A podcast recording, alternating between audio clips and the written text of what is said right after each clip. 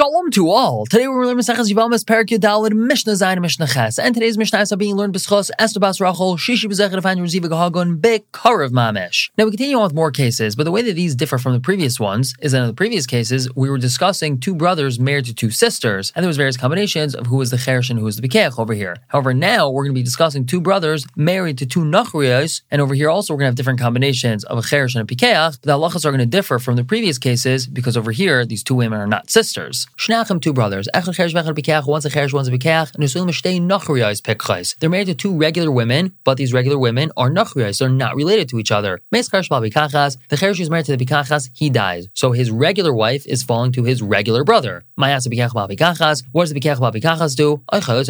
He could either do chalitz or yibum, and this is a regular situation. Meis bikach bal bikachas. Let's say the bikach who's married to the bikachas dies. So mayas a cheresh bal bikachas. What does the cheresh who's married to the bikachas do? So in this situation, kaines he would have to marry her, the anamaisil ayam and he can never divorce her. And this is like what we explained in the first mishnah in the parak, that since he's a cheresh, he can't do chalitza, so he would have to do yibum, but he can't divorce her because his marriage to her is mid because she's a pikachas, she's regular, and he's a cheresh, so she's stuck with him forever. On to another scenario, Shnech and we have two regular brothers, Nusul Mishtei married to two non-related women, Achas Pikachas Vachas Chereshes, one's a Pikachas, one's a Chereshes, Metz Pikach Bal Chereshes, the regular one who's married to the Chereshes dies, Mayas Pikach Bal Pikachas, what does the Pikach Bal Pikachas do? Because he has his chereshes falling to him. So kaines, he would have to marry her, and he would not be allowed to do chalitza again because she's a chereshes.